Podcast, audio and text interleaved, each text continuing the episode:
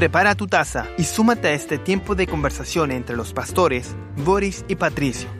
Aquí comienza un café en armonía.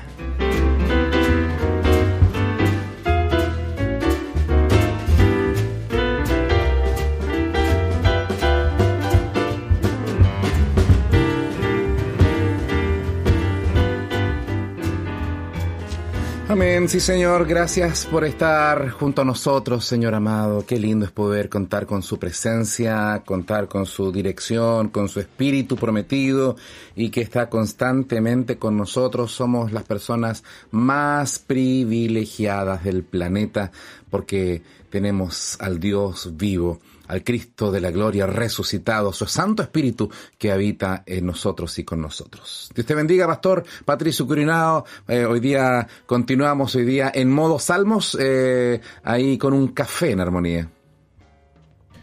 Oh, gusto de saludarte, Pastor Amado, nuevamente aquí compartiendo contigo este hermoso tiempo en la palabra del Señor, ya no con la guitarra, pero sí en la palabra del Señor con un maravilloso salmo el día de hoy para compartir con todos nuestros amados a quien saludo nuevamente en el nombre del Señor. Así es, y el salmo que corresponde es el salmo número 10, un salmo fuerte, interesante, muy... Eh, muy um, acorde a los tiempos que vivimos también, digámoslo, porque el ser humano puede cambiar eh, las modas, las vestimentas, seguramente si nos ponemos los ropajes de esa época de los salmistas eh, sería distinto, andaríamos con unas túnicas, andaríamos con unos vestidos, eh, andaríamos de forma diferente. Es, lo, lo cultural puede cambiar en cuanto a las vestimentas, a la tecnología, pero el corazón del ser humano, pastor, sigue siendo el mismo corazón que si no está presente Dios, se desbanda y cae en tremendos pecados y, por eso fue necesario eh, la intervención divina a través de Cristo que viniera para resolver este terrible problema. Bien dices tú, porque estamos frente a la radiografía hoy en día, o más bien un escáner, diría yo, de lo que es el prototipo del hombre sin Dios, ¿ah?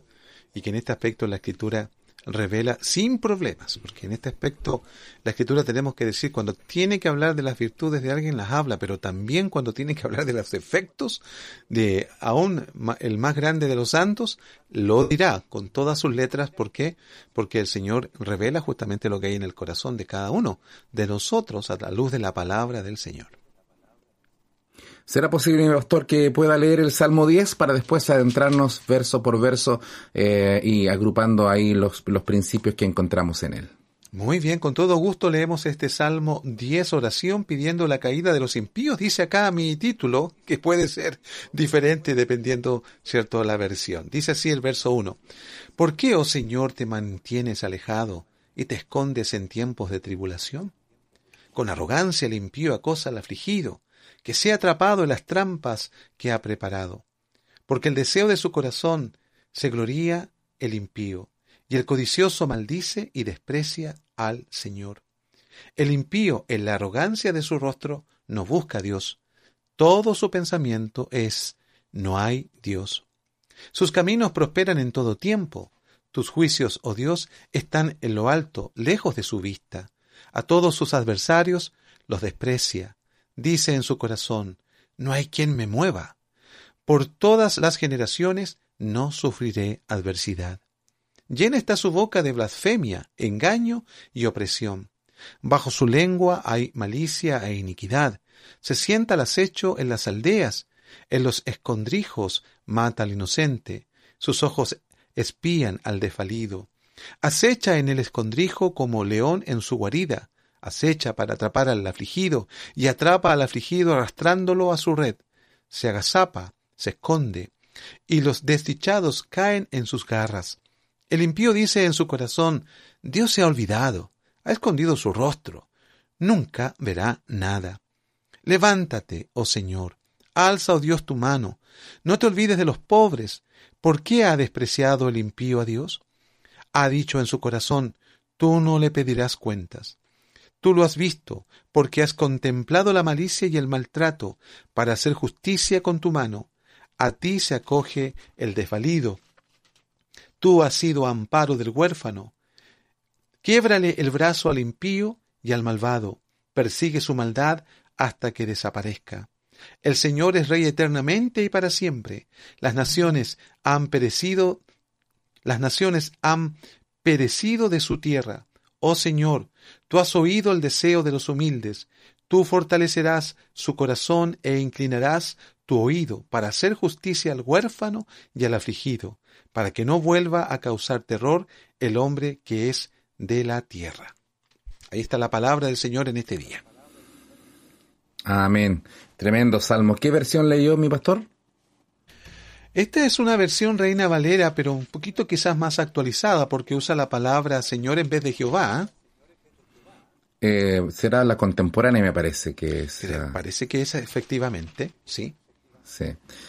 Eh, palabra del Señor que hoy día la revisamos, la tenemos en esta oportunidad en el Salmo número 10 y que eh, básicamente se divide en dos eh, grandes grupos, los versículos, ¿no?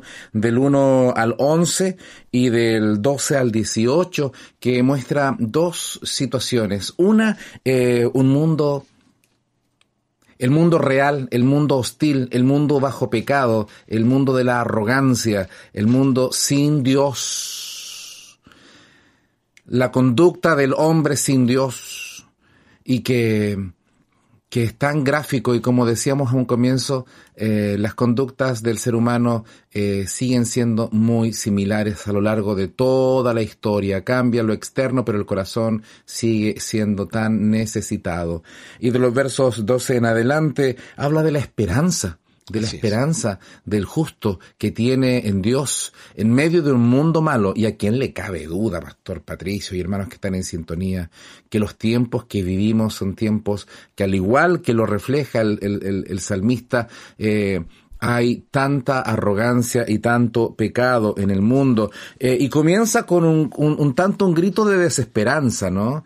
Eh, cuando se ve la realidad, y de hecho hay personas que en este tiempo, cuando ven toda la maldad, cuando ven que los malos triunfan, que las ideologías triunfan, que todo el mundo que, que niega al Señor pareciera que va ganando eh, terreno, eh, sin embargo, hay esperanza en Cristo. Pero partimos con el verso 1, versión NTV, dice, Oh Señor, ¿por qué permaneces tan distante? ¿Por qué te escondes cuando estoy en apuros? Esto nos habla de de, de los momentos de, de impotencia, diría yo. Cuando vemos que el malo prospera, cuando vemos que el Evangelio como que cuesta, cuando vemos que de repente la gente quiere eh, ir a cualquier lugar eh, a llenar esto cuando se abrió después de, pandemia los eh, eh, los estadios los lugares grandes para hacer grandes conciertos y la, la, gente se desborda. Hubieron problemas en algunos conciertos porque la gente quería entrar a la mala y se llenan cientos de miles de personas no solo en Chile en el mundo buscando saciar su oído buscando llenar su corazón de mil cosas pero cuando se trata de acercarnos a Dios, son menos, es un remanente eh, pequeño y, no se condice con la necesidad espiritual. Y acá el salmista dice, Señor, parece que no me escuchas, parece que estás distante, parece que cuando estoy en problemas no te siento. Eh, el corazón del cristiano, que muchas veces se deprime, se angustia, al sentir que la respuesta a Dios, que, Dios da como que, como que no llega. Efectivamente, pastor, Jesús en la oración ahí en Lucas capítulo 18, cuando enseñaba a propósito de, de la necesidad de orar siempre y sin desmayar, y hace este, esta parábola, ¿cierto? este contraste entre esta viuda que busca desesperadamente la justicia en un juez injusto. Al final de esa porción, el Señor dice, pero cuando el Señor venga hallará fe en la tierra. ¿Y por qué hago alusión a esta porción? Porque aquí vemos eh, el contraste en el que vive el creyente hoy. El creyente, porque el mismo Lucas 18 que acabo de mencionar, dice, ¿acaso el Señor no hará justicia a sus hijos que claman de día y de noche? Y aquí vemos la oración de alguien que está viviendo en una atmósfera totalmente diferente a la que a veces aspiramos los creyentes. Y tenemos que reconocer que en el mundo en que estamos viviendo, las cosas no son como quisiéramos que fuese. Aún desde la perspectiva bíblica que tenemos, vemos lo antagónico que es el mundo a lo que nosotros hemos aprendido de Cristo. Por un momento, los salmistas hacen ver ah, su extravío también en la fe el Salmo 73, si bien no lo recuerdo, eh, es un, justamente el desenfoque de, de un creyente cuando ve la arrogancia de los hombres, cuando ve la prosperidad de los hombres, cuando su corazón se agita, dice ahí el salmista, ¿ya? Y no es hasta que entra nuevamente a la presencia de Dios que eh, eh, vuelve en sí, ¿ya? Pero el sufrimiento, el dolor, la apatía espiritual hacia Dios, la indiferencia, la incredulidad, hacen a veces que también nosotros veamos el mundo de una manera pesimista.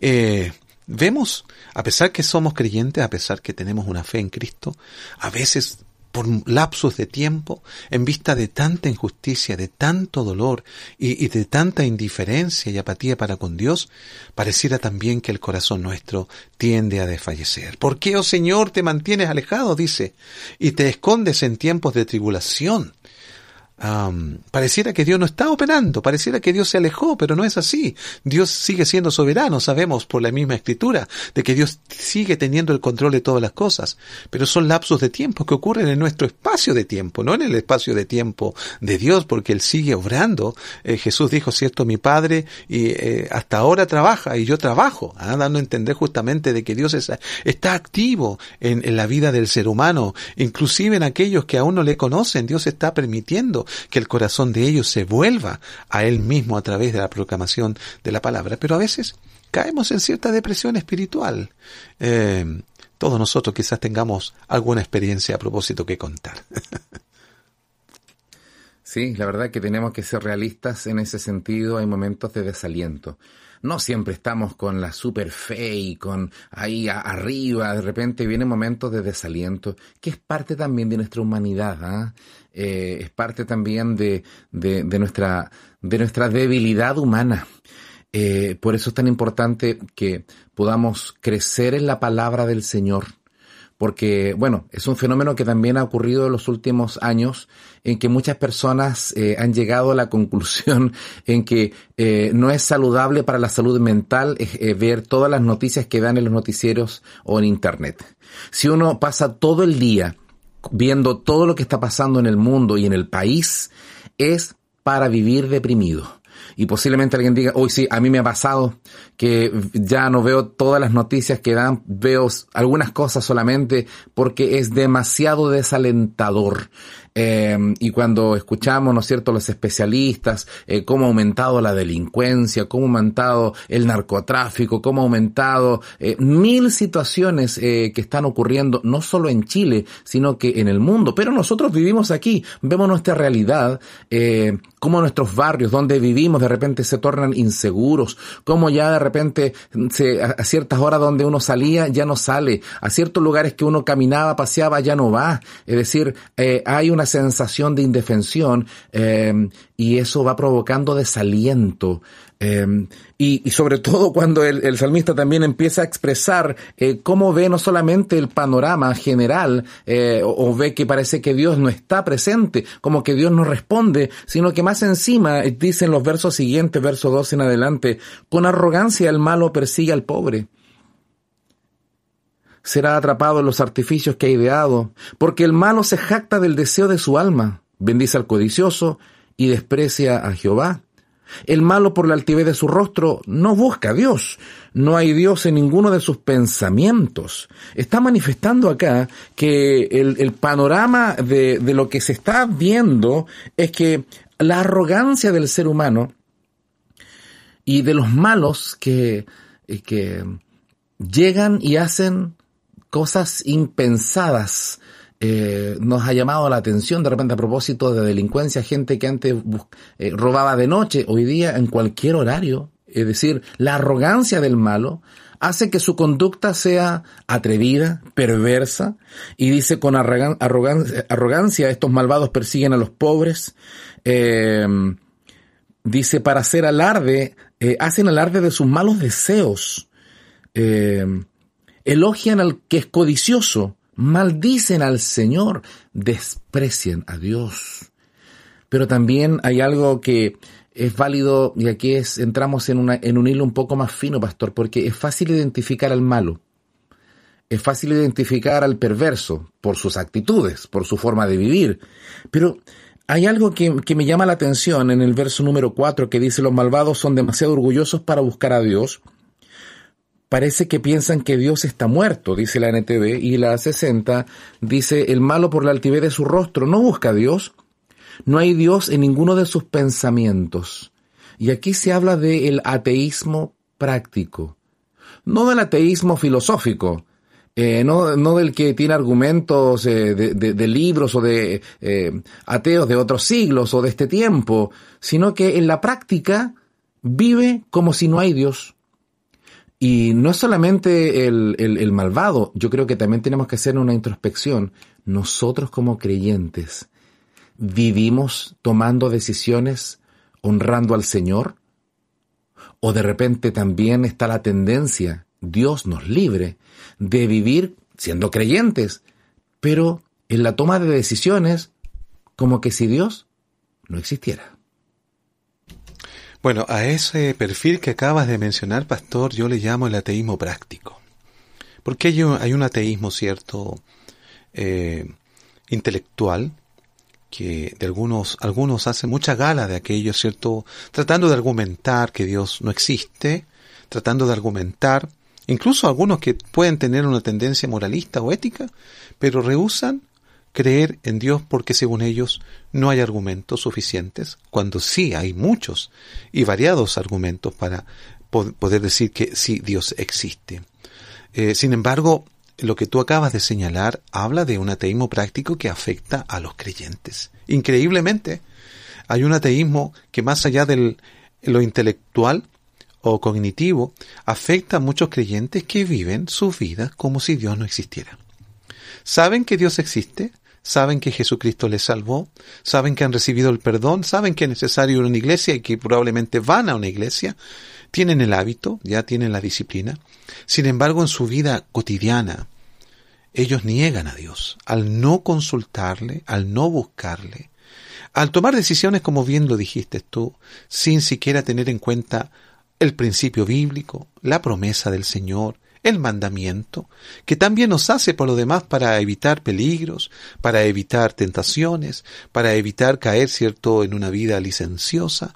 Sin embargo, ese, ese ateísmo práctico, yo creo que a todos nosotros en algún momento nos ha abrazado cuando hemos querido ir tras nuestros propios deseos, sin mostrarle al Señor aquellas inquietudes del, del, alma, aquellos deseos que pueden ser muy buenos, pero que a veces pueden enredarnos, porque paradójicamente a veces estamos tan pendientes de las cosas malas, pero no de las buenas, que a veces pueden ser peores que las malas, por el hecho de que hay cosas que nosotros concebimos que son buenas a nuestros ojos, a nuestros propios anhelos, pero que pueden llevarnos por un camino de ruptura espiritual fuerte. ¿Cuántos de nosotros hemos quizás a veces tomado decisiones pensando que algo era ético, era correcto, pero era totalmente contrario a lo que el Señor en ese momento quería para nuestra vida? Es ahí que es importante entonces eliminar el este ateísmo práctico de qué manera? Entendiendo de que tenemos enemigos en nuestra vida que van a batallar contra nuestra fe. Está el diablo, ¿cierto? Está eh, nuestros propios deseos o concupiscencias, como dice el apóstol Santiago. Está el mundo con todos sus manjares que generalmente ah, hace gala, ¿cierto? Para inducirnos al error, a, no considerar a Dios. Eh, esto es algo que, que debemos considerar porque como tú citaste el verso 4, en su parte final dice, todo su pensamiento es, no hay Dios.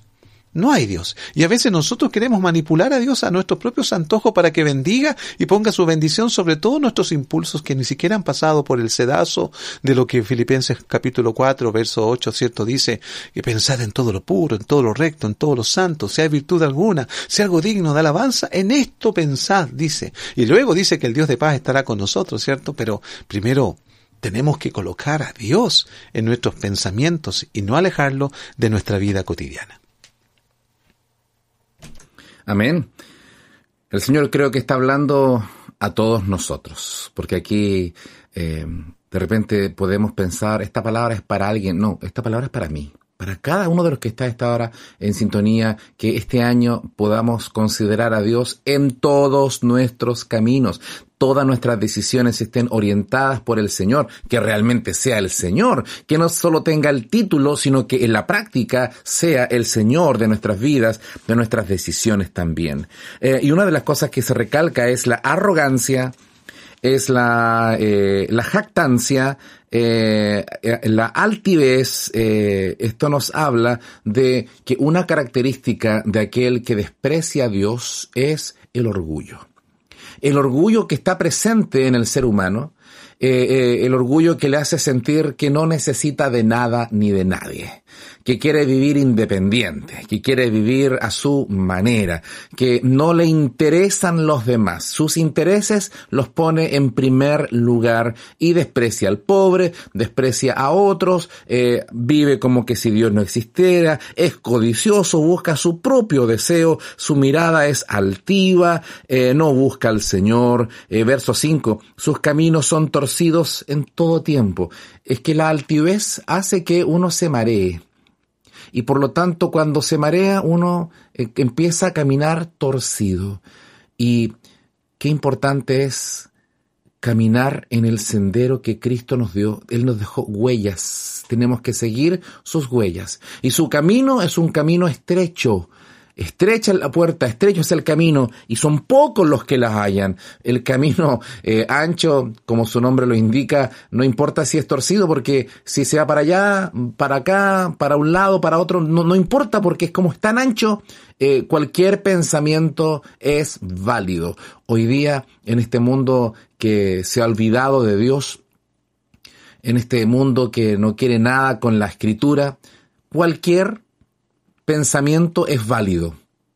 Cualquier incluso cualquier pecado hoy día pasa por eh, es mi decisión de vida, es mi es mi manera de entenderlo, tienes que respetarme, entonces no hay parámetros. Es tan ancho el camino que ya no hay valores, es todo relativo, cada uno tiene su propio sistema de valores.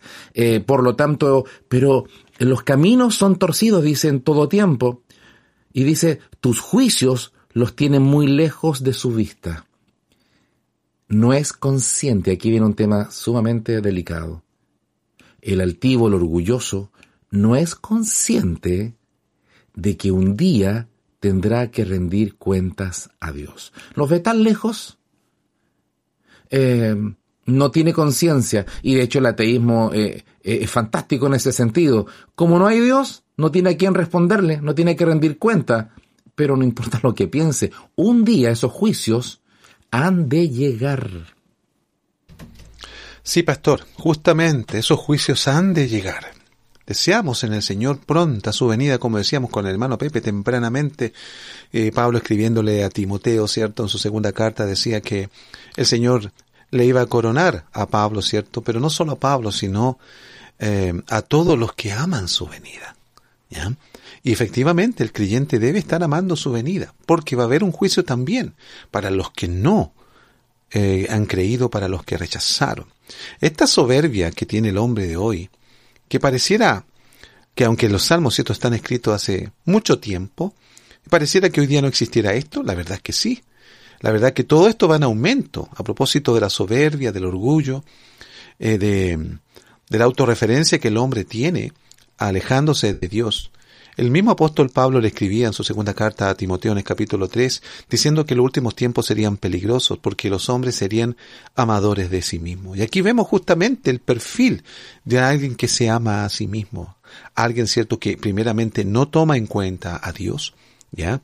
Que se enorgullece ¿ya? que eh, viene diciendo que vive de acuerdo al deseo de su corazón, se gloría en el impío, o sea, se gloría en, los que no conocen a Dios. Y el codicioso maldice y desprecia al Señor.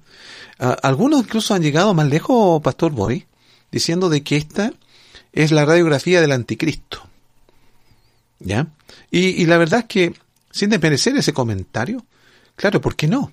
Si el anticristo se va a caracterizar no solamente por estar en contra de Cristo, sino que también se va a caracterizar por usurpar el lugar de Cristo. Y estos hombres con este pensamiento que vemos acá son personas que se, se atribuyen a sí mismos dioses para sí.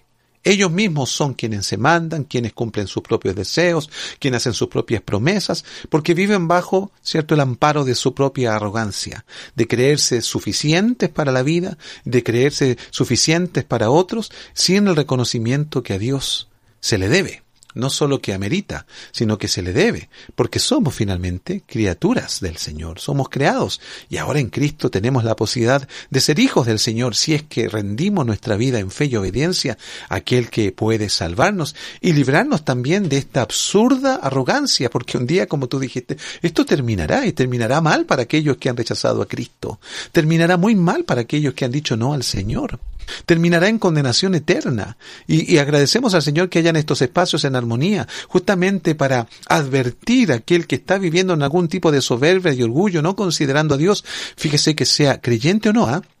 o en este caso sea no creyente o sea creyente, porque la soberbia puede coronar a muchos incluso que han eh, conocido al Señor, pero hoy viven bajo este ateísmo práctico. Dice en su corazón, no seré removido jamás. Eh, piensa jamás nos sucederá algo malo. Estamos, estaremos para siempre sin problemas. Eh, esa arrogancia es una, es una ilusión, porque en algún momento viene, dice, dice Eclesiastés, antes que vengan los días malos, acuérdate de tu creador, antes que vengan los días malos.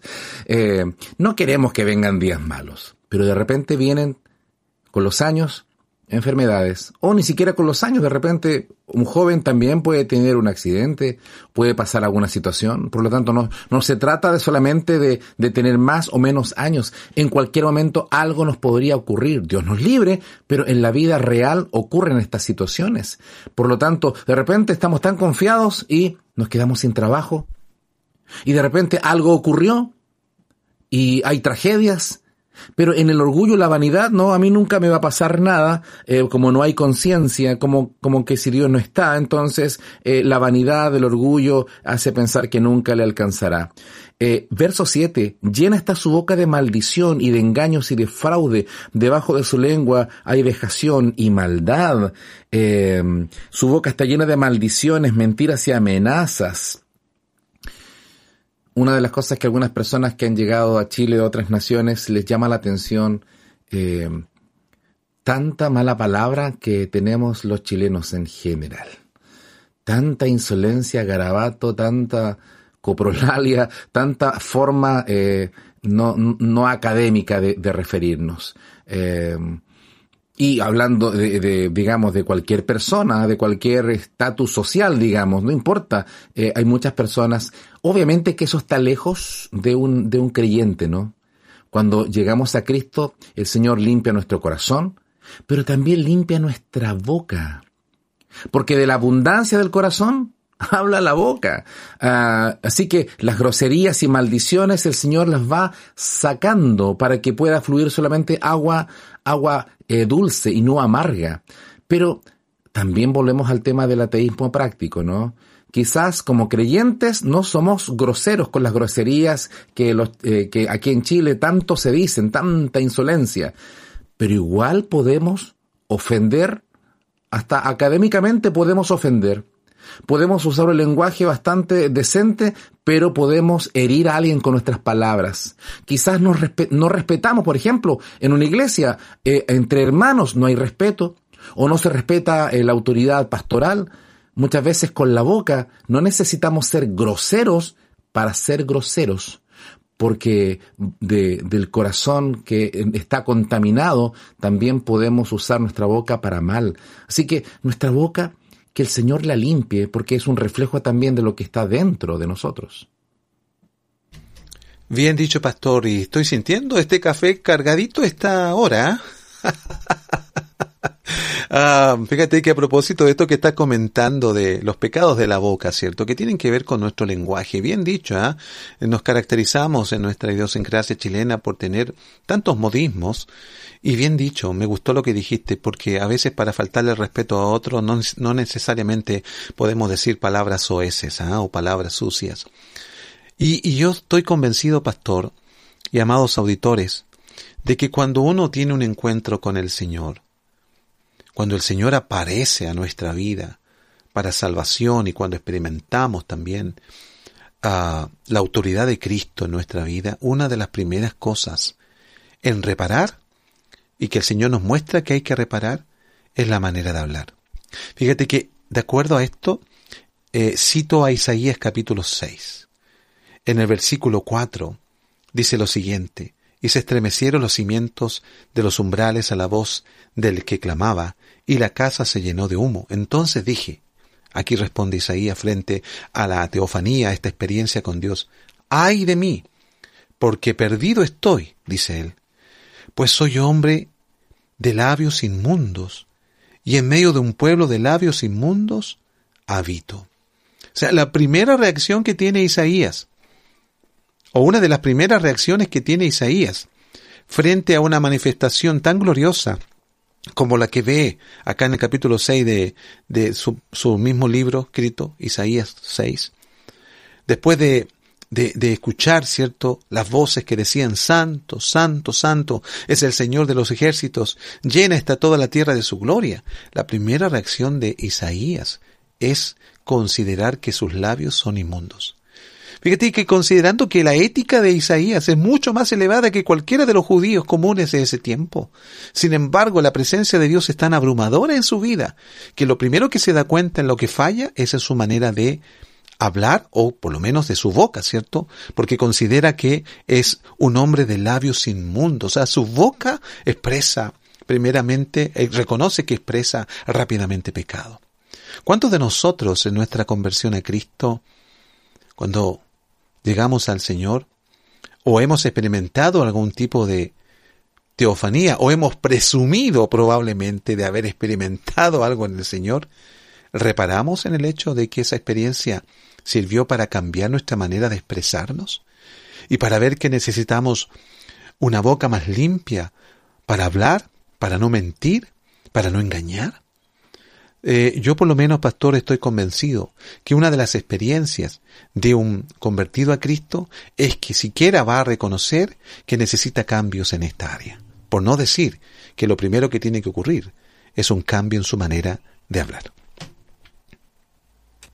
Amén me ha tocado eh, en, algún, en algún lugar de Chile eh, ver personas que vienen llegando, llegando a, la vida cristiana y que todavía en su hablar le aparece por ahí un garabato. Eh, y cuando ha ocurrido aquello, yo no reto al hermano, sino que con amor espero que el Señor siga actuando. y, y he visto que es maravillosa la obra del Espíritu Santo. Como alguien que tenía la costumbre, el hábito de hablar mal, obviamente que uno lo enseña, es por la palabra, como lo estamos haciendo ahora, esto lo hacemos también en la iglesia, pero eh, es el Espíritu Santo quien cambia desde dentro hacia afuera. Y cuando una persona se entrega a Cristo, en algunos casos radicalmente de un día para otro y en otros casos es un proceso un poco más lento. Y en esto también tenemos que aprender a esperar los cambios de nuestros hermanos, orar por ellos. Y si viene alguien por primera vez y de repente le escuchamos y como que nos incomoda, oremos por él. Pidamos al Señor que la obra del Espíritu se siga eh, siga eh, trabajando, siga cambiando y como lo está haciendo en nosotros, quizás en otras áreas, quizás no decimos groserías porque como cristianos ya es lejos de nosotros, pero el Señor sigue trabajando en nosotros. El palabra, la palabra que estamos hoy día compartiendo está en el Salmo número 10 para los que se están integrando a la sintonía y les bendecimos. Estamos en un café en armonía junto al pastor Patricio Curinao eh, y estamos revisando eh, esta, este perfil, este escaneo de, del corazón de, de, de, los hombres que no consideran a Dios, de, de la humanidad hostil que que niega la presencia de Dios, ya sea a través de un ateísmo filosófico, intelectual o muy práctico, simplemente sin haber leído a ningún filósofo ateo o pensador, simplemente eh, no considera a Dios en su vida y de esa forma vive eh, con arrogancia, vive con orgullo, sus palabras eh, van en consonancia con aquello,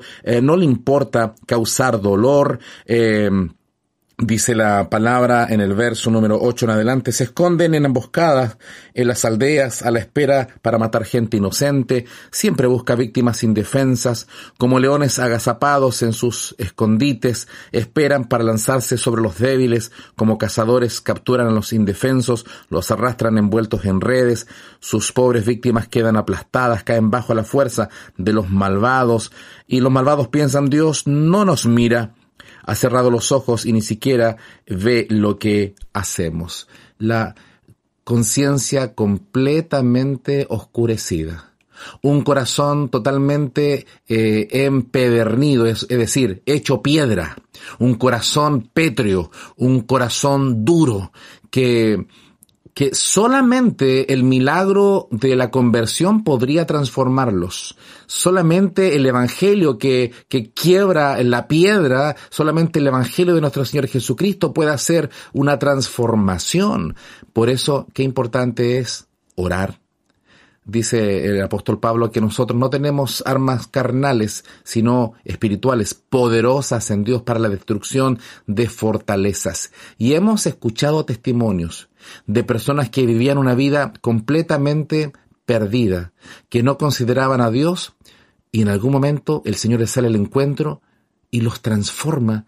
Y hoy día tienen testimonios poderosos. Dicen, yo vivía así, pensaba así, pero el Señor me transformó. Es decir, en medio de un mundo tan hostil y de la desesperanza del salmista del primer verso, que parece que Dios no está, ya comienza, eh, ¿no es cierto?, del verso 12, levántate Señor, eh, con un, un, lenguaje de guerra del Antiguo Testamento, pero hoy día quien se levanta es Cristo, quien fue alzado en la cruz del Calvario para la transformación de aquel que vive en pecado.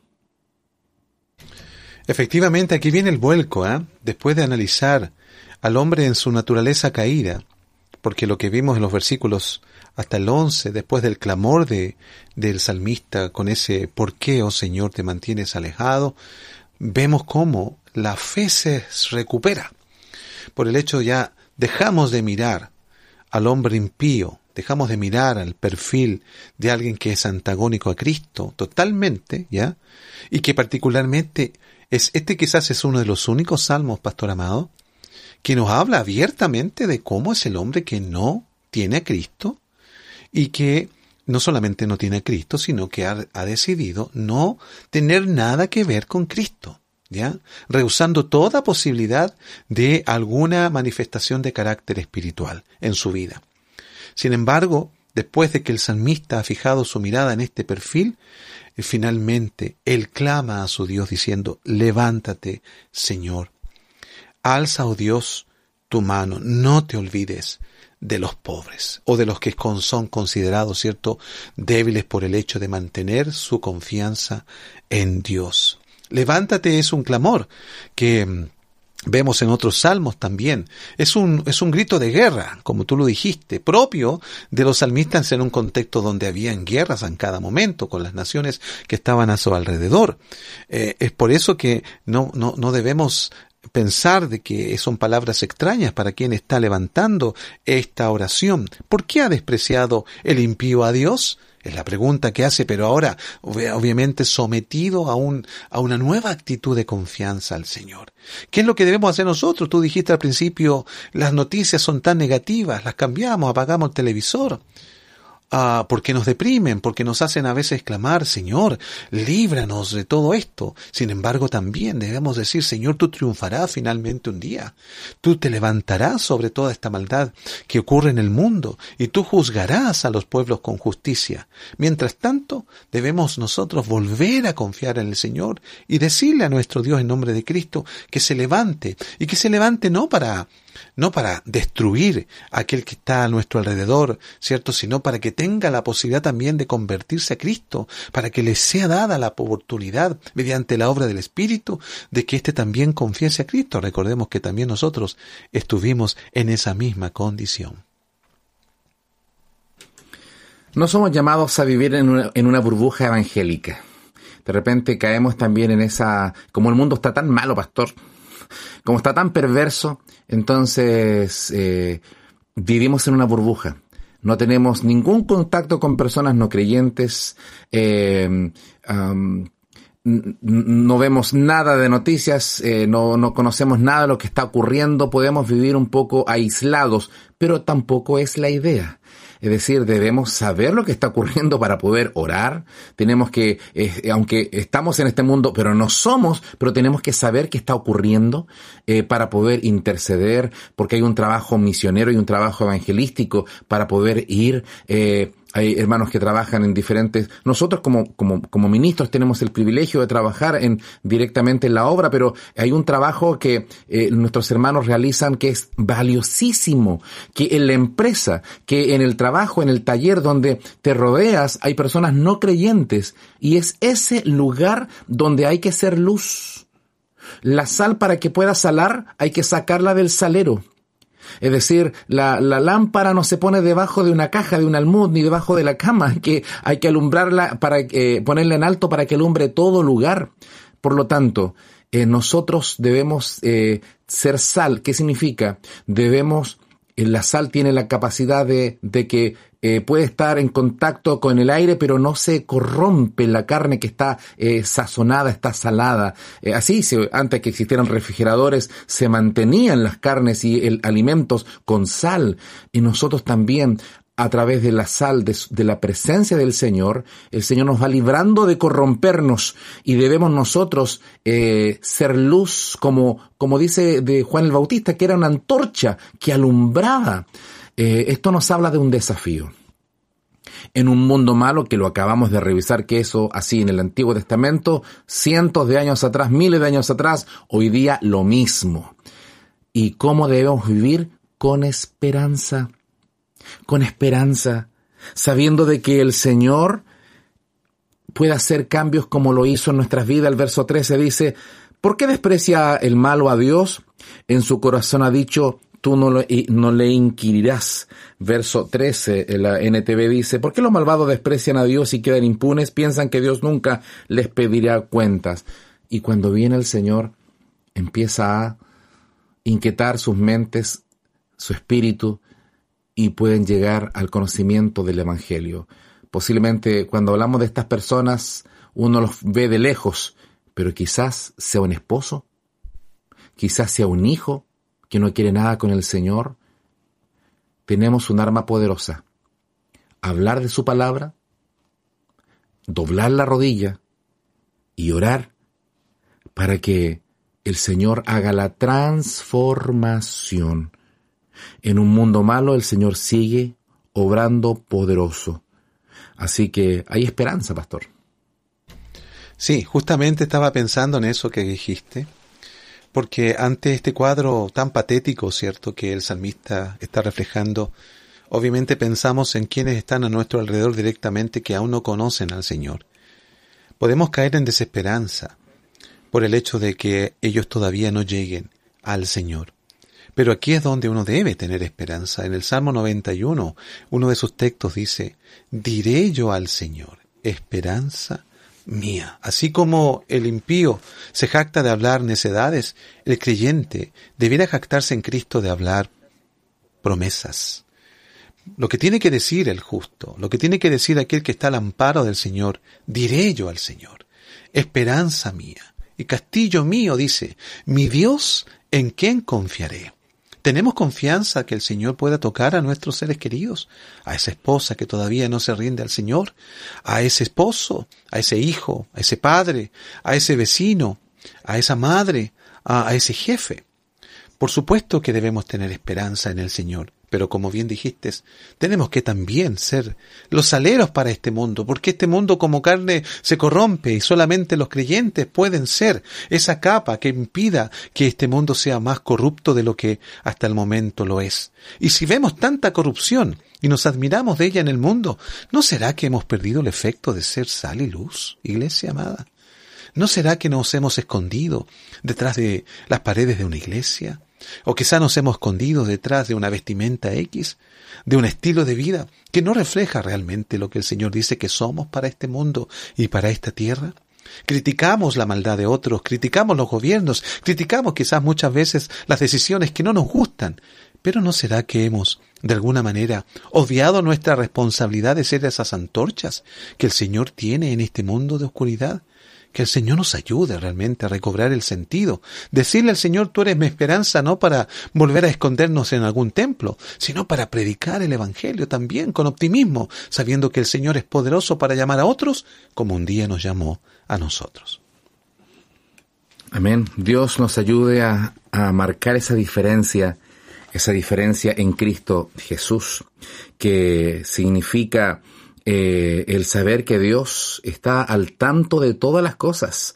Eh, y Él tiene una respuesta. En el verso 14 dice, pero tú ves los problemas, Señor. Tú los ves, tú los conoces y los castigas. Los indefensos depositan su confianza en ti.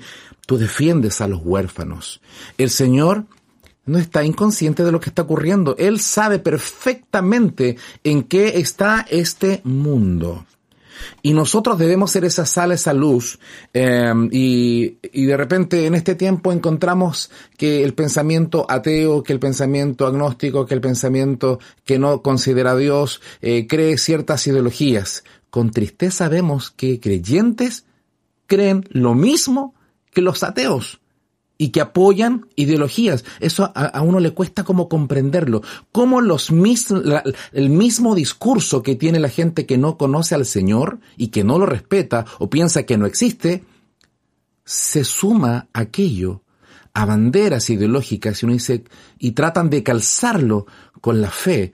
Y en ese sentido tenemos que pedir al Señor que podamos tener claridad de su palabra, temor de Dios y saber que el mensaje del Señor no siempre es eh, deleite de las mayorías, al contrario, es confrontacional, es un llamado al arrepentimiento. El Evangelio no es solamente un Evangelio dulzón de decir, no, si no importa, sí importa.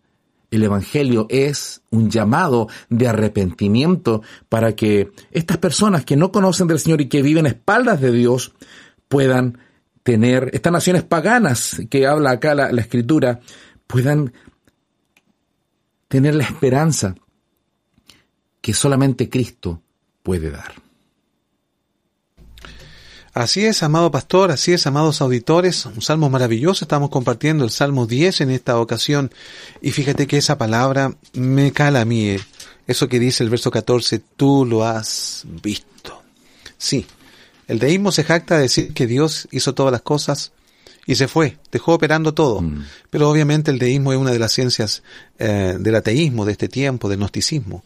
Sin embargo, nosotros los creyentes sabemos que la mirada de Dios, dice, según la palabra, está sobre todos los hombres de la tierra.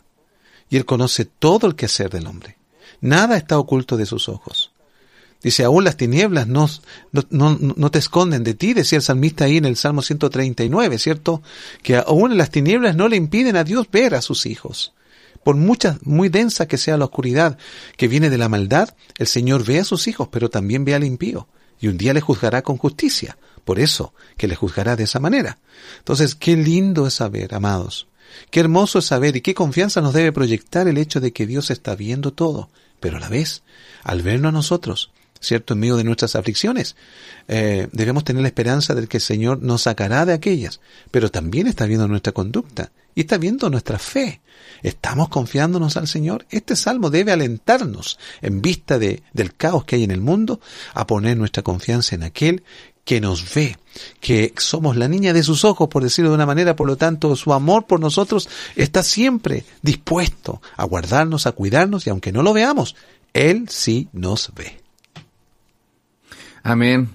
Y en un mundo donde pareciera que Dios no reina, donde vemos que Cristo que es rey no reina, eso es lo que humanamente pareciera que está. Vemos las noticias y no hay menciones del Señor, no hay noticias del Evangelio. El mundo vive a espaldas, eh, las películas, las series, todo va en contra del Evangelio. Estamos viviendo un sistema, y esto es fuerte lo que voy a decir, pero tampoco no es nada desconocido. Vivimos hoy día en un sistema anticristo, donde las señales que se entregan es que Dios no está.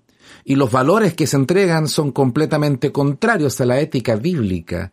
Sin embargo, me encanta el verso 16 que dice, el Señor es rey por siempre y para siempre. Independiente como esté hoy día este mundo, hay un rey soberano que hará justicia en su tiempo, que regresará y que el deseo de los humildes el Señor oye y que Él dispone el corazón, dice el verso 17, haces su oído atento. Es decir, hay esperanza. El Espíritu Santo sigue actuando en personas que parece que es imposible que lleguen, llegan al Señor porque el Señor sigue reinando. Y por eso podemos orar con toda autoridad la oración que Jesús nuestro Señor nos enseñó, nos entregó, ¿no es cierto? Venga tu reino. El creyente vive bajo el reino, no de este mundo, sino que bajo el reino de su amado Hijo. Y por eso podemos tener el descanso necesario para no vivir amargados en un mundo malo. Así es, pastor, esta mirada finalmente del salmista, el Señor es rey eternamente y para siempre. Condice con el Salmo 93 que dice, el Señor reina, se vistió de magnificencia. Dice, el Señor se ha vestido y ceñido de poder. Ciertamente el mundo está bien afirmado, será inconmovible. Desde la antigüedad está establecido tu trono. Tú eres desde la eternidad. Es una mirada, obviamente, que debe hacer que nosotros dejemos de mirar el trono humano, ¿cierto? Como algo que pareciera que va a estar siempre presente. No. Todo eso pasará. Todo eso terminará. Y finalmente el Señor se va a levantar como rey. Junto, porque dice Pablo a Timoteo, dice que reinaremos también nosotros con Él. Así que es maravilloso saber que no solamente estaremos con Él, sino que reinaremos también con el Señor. Terminamos, la hora nos alcanza y también terminamos ya el Salmo número 10. Usted espero que le, eh, se haya abierto el apetito para que lea, eh, medite, profundice eh, esta palabra del Señor. Señor bendito, gracias sí, Señor. por tu palabra que es nos muestra la condición del ser humano. Nos muestra, Señor, esta radiografía, este escáner de cómo está la humanidad sin ti, sin mm, Dios. Oh Señor, pero no solamente nos muestra, sino que nos da esperanza de que tú sigues estando al control, sigues siendo rey de reyes y que en tu tiempo y a tu manera, Señor, pedirás cuenta. Tus juicios llegarán y mientras tus juicios vienen, hay esperanza para el perdido. Y seguimos predicando tu palabra, tu evangelio y declarando que solo a través de Cristo Jesús hay transformación de vida, hay nueva vida, hay salvación, hay a través del arrepentimiento, Señor amado, hay un cambio absoluto que solo tú puedes hacer. Nos acordamos de aquellos que están lejos, nos acordamos de aquellos que son quizás familia nuestra, que no te conocen. Señor, ten misericordia y alcánzales con tu gracia, como un día lo hiciste con nosotros. Te damos toda honra y gloria en el nombre de Jesús. Amén. Dios te bendiga, Pastor Patricio. Gracias. Bendiciones. Un gusto, amado. Bendiciones para todos.